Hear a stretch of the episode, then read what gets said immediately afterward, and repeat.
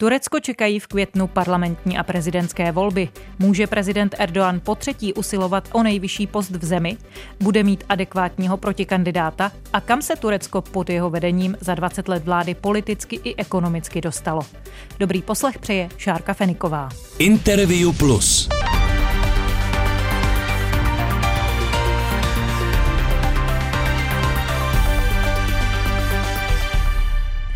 Hostem Interview Plus je analytička Asociace pro mezinárodní otázky Karolína Lahučka. Dobrý den. Dobrý den. Recep Tayyip Erdoğan vládne už 20 let, jak jsme říkali. Nejdříve byl premiérem, pak dvakrát prezidentem. Může být prezidentem po třetí? Tak on proto bude dělat eh, maximum. Myslím si, že i to, že ty volby posunul na květen, nahrávají tomu, aby uh, mohl být zvolen, ačkoliv se hodně diskutuje o tom, jestli na to z ústavního hlediska má ještě právo, aby mohl být prezidentem po třetí. Druhá věc je to, že uh, bude chtít v těch volbách zvítězit a obhájit svůj post dál. A jak to a... vykládá ta ústava? Promiňte, když se vrátíme k té uh-huh. ústavě. Je to, je to zjevné nebo je to jasné podle ústavy, jestli může nebo nemůže po třetí kandidovat? Problém je v tom, že, že se to dá skutečně vyložit dvěma způsoby a uh, Erdoganovi právníci, respektive právníci AKP samozřejmě to vykládají jedním způsobem, opozice druhým. Uh, diskutuje se nejvíc o tom, že ta ústava, uh, která mění parlamentní systém na prezidentský, uh, vlastně podle AKP a podle Erdoganova tvrzení přerušila uh, ten mandát a začíná tedy teď teprve druhé funkční období teoreticky eh, pro, pro prezidenta, protože v prvním období vládnul ještě v parlamentním systému před změnou té ústavy. Turci by Pro mě... opozici je to ano. obráceně samozřejmě. A Turci by měli jít k volbám 14. května, tedy zhruba o měsíc dříve, než se původně počítalo. Může tohle případně Erdoganovi něco přinést? Tak eh, já si myslím, že tohle je od něj silně taktický, tak, eh, tak právě proto, aby měl silnější pozici k tomu, aby vyhrál, bez ohledu na to, jestli to bude podle ústavy správně nebo ne. Eh, on v posledních letech, což všichni víme, vlastně dovedl Turecko k mnoha problémům a ta jeho pozice se oslabovala. Na druhou stranu v současné situaci, ten poslední rok a válka na Ukrajině a řada dalších věcí mu nahrávají k tomu, aby k tomu vítězství vlastně mohl dojít. Navíc teď vidí, že opozice přestává být tak jednotná, jak byla třeba uh, loni na jaře a ta mezinárodní a bezpečnostní situace, uh, respektive ta bezpečnostní situace na mezinárodní i domácí scéně vlastně teď taky není ideální. Víme, že v prosinci byl uh, teroristický útok, těch útoků a, a problémů v té společnosti přibývá a zároveň Turci se necítí bezpečně uh, z toho mezinárodního pohledu a v tu chvíli v podstatě eh, to, že Erdogan je ten silný vůdce, který má za sebou, jak už jste říkala, těch 20 let eh, vlády, tak je pro řadu Turků mnohem perspektivnější a lepší než představa toho, že jim bude vládnout šesti koalice, která v současné chvíli ukazuje, že tady máme vlastně čtyři měsíce do voleb a oni ještě nejsou definitivně rozhodnutí, kdo bude tím hlavním kandidátem, který se proti Erdoganovi postaví hmm. a nemají připravený žádný skutečně silný politický program, kterým by Turky dokázali přesvědčit o tom, že budou vládnout lépe a stabilněji, než jak vládne, vládne Erdogan. A to je všechno, co v podstatě teď Erdoganovi nahrává, protože on ten program a celý to, celou tu volební kampaň má připravenou na rozdíl od té opozice.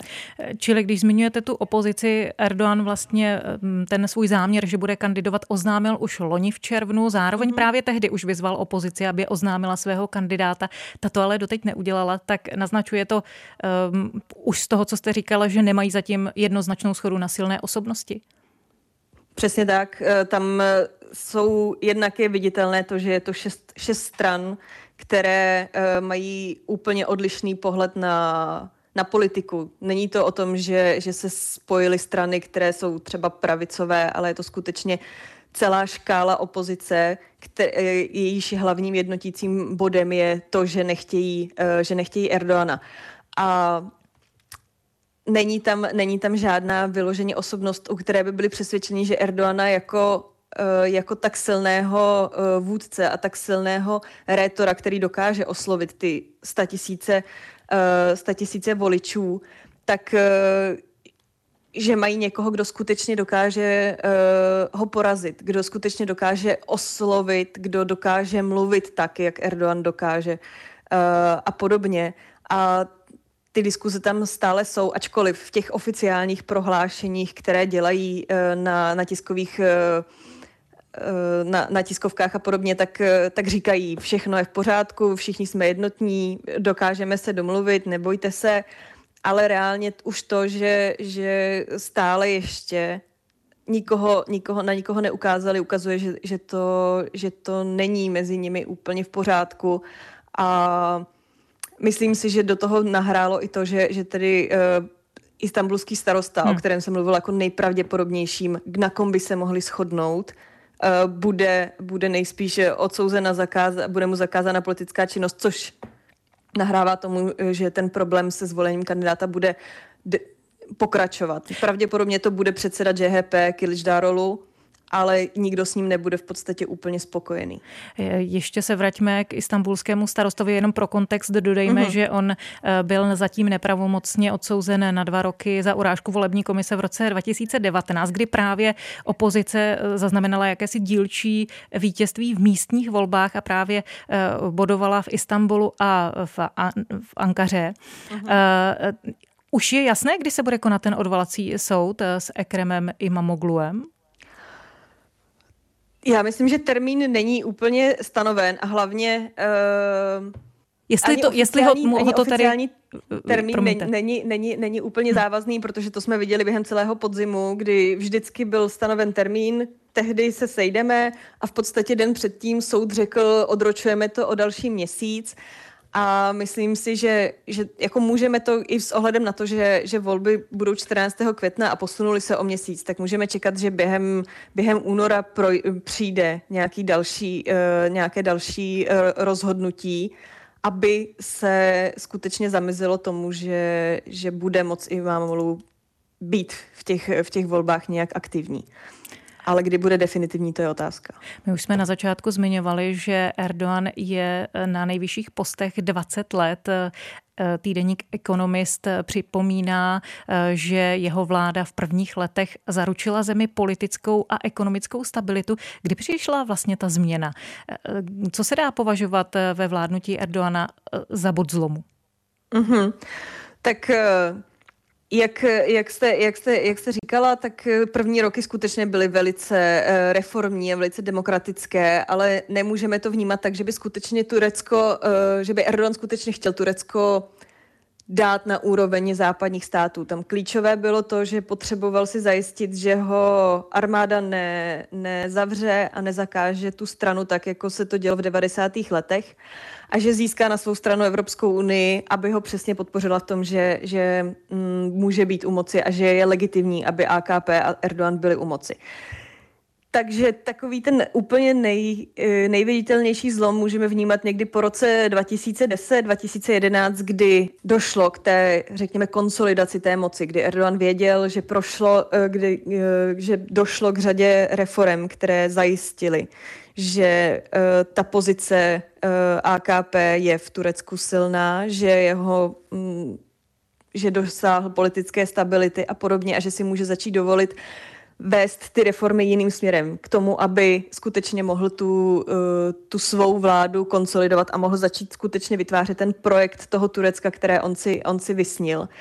A co tam můžeme vnímat jako řekněme, úplně nejklíčovější bod jsou protesty v parku Gezi v roce 2013, kdy se Erdoganovi v podstatě ukázalo, že ty demokratizační reformy a ta snaha vytvořit nějakou uh, svobodnější občanskou společnost nemusí vést k tomu, že bude pokračovat to Turecko, které on chce. A začal, začal vlastně přestal věřit v tu chvíli v nějakou jako demokratizaci, jako cestu k tomu, jak on bude moct vládnout a jak uh, bude moc vznikat Turecko, které on by si přál. A, a začalo se, začalo, začaly pro, přicházet ty změny, zároveň v té době začaly přicházet uh, korupční skandály, a výraznější, výraznější kritika ze všech možných uh, stran.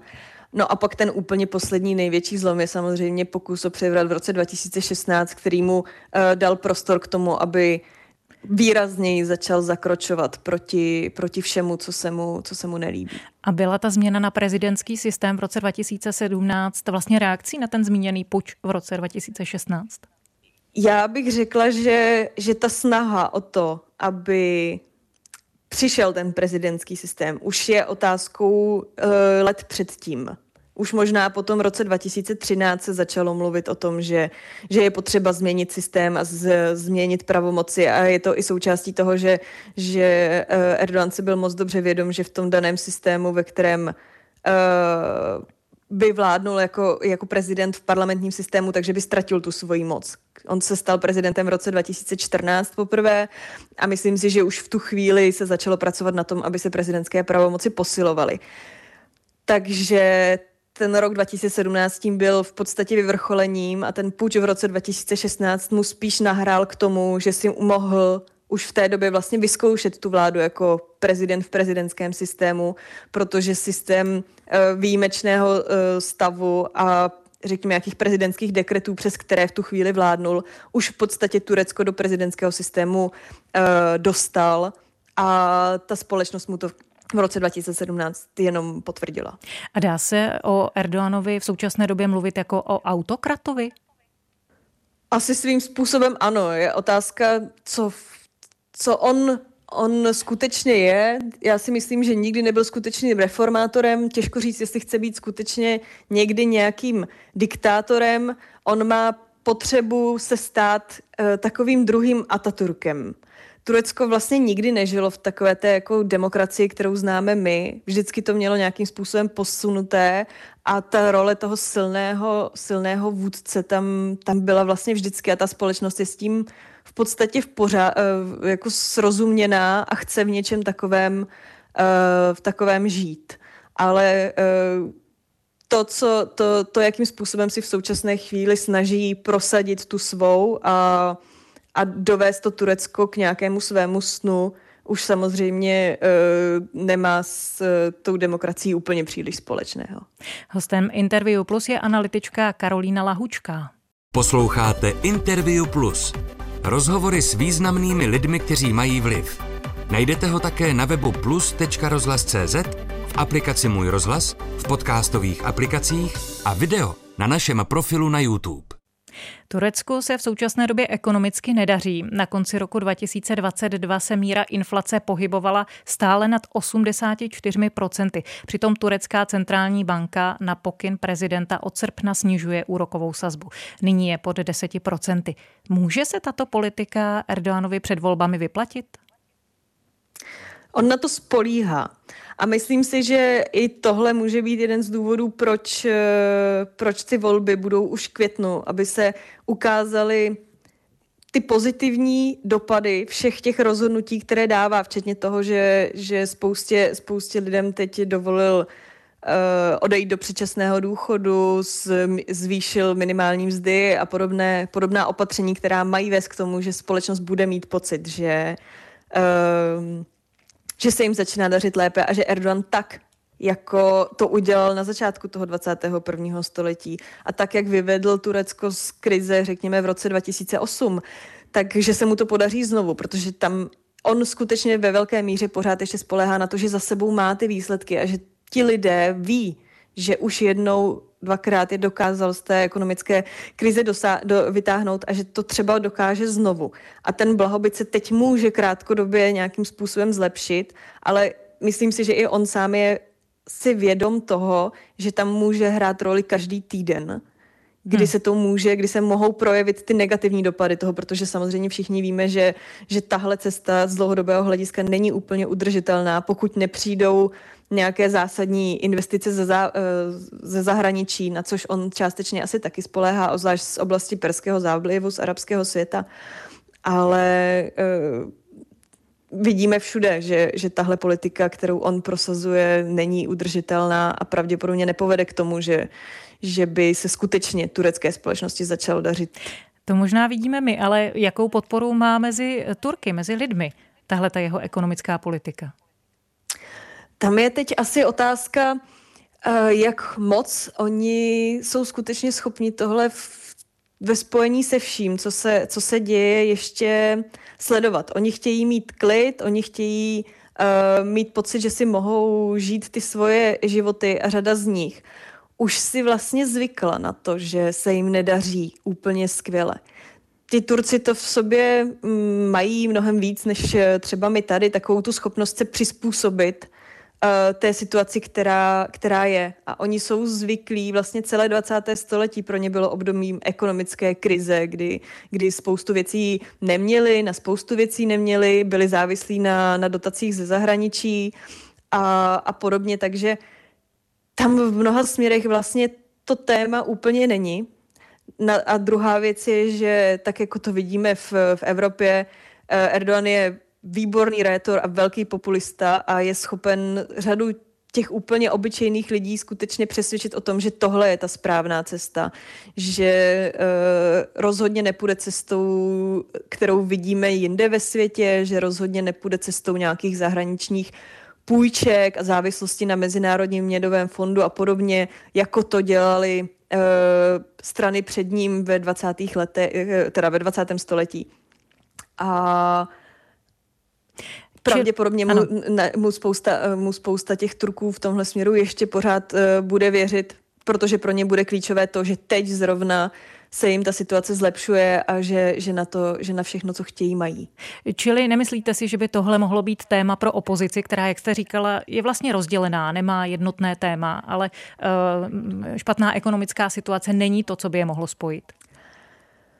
Uh, oni to určitě budou tématizovat. Podobně jako budou tématizovat třeba migraci uh, nebo nějaké jako demokratické hodnoty a podobně, ale z toho, co oni zatím zveřejňují jako nějaké své uh, názory na, na, na předvolební kampaně, politický program, se kterým chtějí do těch voleb jít a podobně, tak nemám pocit, že skutečně mají nějaké jako řešení, že by se byli, jako, že by dokázali prezentovat té společnosti, podívejte se, půjdeme tímhle směrem a tím se dostaneme tam, kam chceme, lépe než, než pod vládou AKP. Oni kritizují, co AKP dělá špatně, ale v mnoha směrech eh, to řešení nemají, protože se na něm nejsou schopni uh, dohodnout. Každý by šel trochu jiným směrem, už jenom proto, že uh, je tam silná nacionalistická strana, která by chtěla posilovat, uh, řekněme, tu, tu uh, domácí, tu sílu toho Turecka doma. JHP zase naopak je je stranou uh, republikánskou, která možná by mnohem více šla cestou, budeme spolupracovat s Evropskou unii, budeme hledat uh, řešení uh, nějakým jako západním způsobem. A Turci nejsou přesvědčeni o tom, že, že západní cesta je lepší než nějaká, nějaká jiná. A, a zatím tam není úplně nějaké jako jasné řešení, kterou cestou by se měl, mělo Turecko vydat, aby to skutečně oslovilo voliče a, a mělo to takový dopad na, na výsledky voleb. Čili když říkáte, že Turecko eh, nebo Turky nezajímá, obyvatele Turecka nezajímá západní politika, západní směr, jak důležité je pro eh, obyvatele Turecka směřování země a právě její možný eh, příklon třeba k Rusku a tedy odklon od toho, čemu, co my vnímáme jako západní svět? Tak pro Turky vždycky bylo zásadní to, že jako balancovali mezi východem a západem. Oni nikdy nebyli absolutně uh, prozápadní, ani nikdy nebyli uh, absolutně, řekněme, protizápadní. A tohle je něco, co si Turci chtějí uchovat a je to názor vlastně celé té společnosti, že musí zůstat nezávislí, že se jim historicky ukázalo to, že spoléhat se skutečně na Západ pro ně bylo mnohokrát nevýhodné, že je Západ mnohokrát zradil. Eh, no ale na druhou Teď... stranu, promiňte, že vám hmm. do toho vstupuji, ale jak to máme tedy vnímat my? Jsou tedy naši spojenci nebo se z nich mohou stát naši nepřátelé? Eh, podotkněme, že vlastně jsou také členy NATO, že jsou členy také spousty dalších organizací, jako je OSN, OECD, OBSE, to jsou všechno západní mm-hmm. společnosti. Uh tady je potřeba to, když se podíváme na to, řekněme, z historie toho 20. století, kdy všechny ty organizace vznikaly, tak eh, ten vztah byl vždycky specifický. I v rámci NATO, i v rámci dalších organizací. Nicméně v Turecko si je vlastně pořád vědomo toho, že je pro něj bezpečnější a stabilnější zůstat součástí NATO. Eh, a součástí západní, řekněme, nějaké institucionální struktury, protože na rozdíl od vztahu s Ruskem, na rozdíl od vztahu s arabskými státy, s Čínou a podobně, tam ty instituce nejsou. Je to celé postavené na tom, jestli se teď zrovna Erdogan kamarádí s Putinem a rozhodně tam není vědomí nějaké jako stability toho, že se ten systém nebude měnit a podobně. Kdežto to, že ten stát je součástí nějakých struktur, které se nemění už desítky let, a ačkoliv tam mohou být rozpory, tak se pořád hledá nějaký kompromis, tak eh, to je pro, pro Turky i pro turecké politiky i pro všechny vlastně jako zásadní. Takže se jako z mého pohledu není, uh, není třeba se vyloženě obávat toho, že by se s Turecko skutečně otočilo a uh, přestalo být spojencem, protože to, uh, oni si to vlastně ani nemohou dovolit zůstat sami proti mm, proti všem. Čili nemyslíte si, že by Západ přece jenom měl před tureckými volbami požadovat nějaké záruky, že se z jejich spojence nestane nepřítel?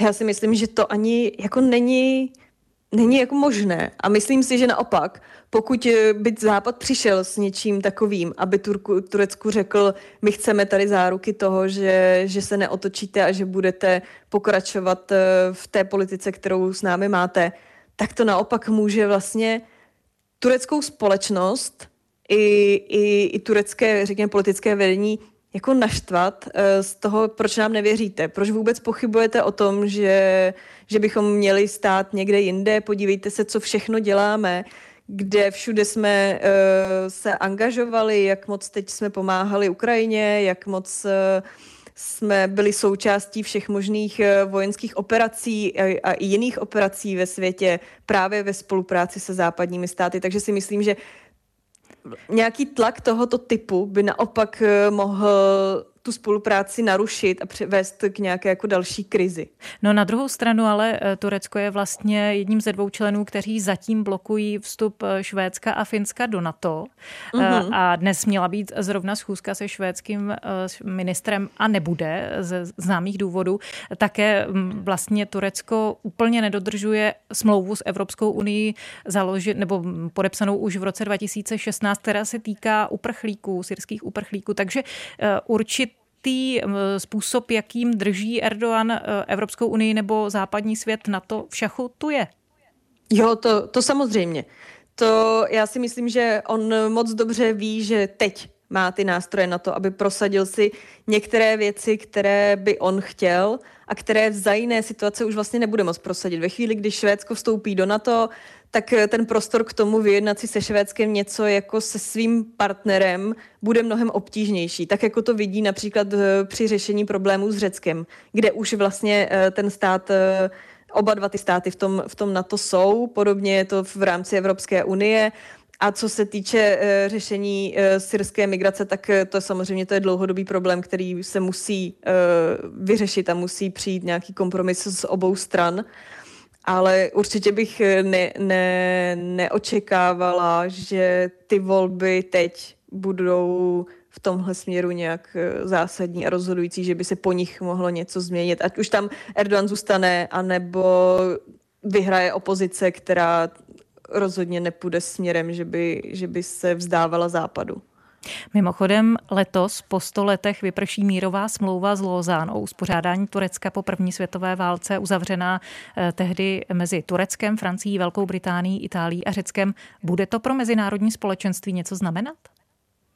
No, je otázka, jestli to bude znamenat něco pro mezinárodní společenství. Pro Turecko to bude znamenat hodně, minimálně se to bude tématizovat, protože Lozan je něco, co Erdogan Eh, řekněme, vytahuje na veřejnost eh, opakovaně a Řekla bych, že to může znamenat nějakou uh, další rétorickou krizi s Řeckem o tom, jak by se, měli, jak by se mělo uspořádat Středomoří. Tohle, jak, bude to pravděpodobně téma v, ve spojení s dlouhodobou otázkou uh, rozdělení Středomoří a rozdělení vlivu ve Středomoří a, a podobně. Ale nečekala bych, že to způsobí skutečně nějakou uh, mezinárodní krizi v tom, že by Turecko chtělo revidovat uh, hranice a revidovat veškeré, uh, veškeré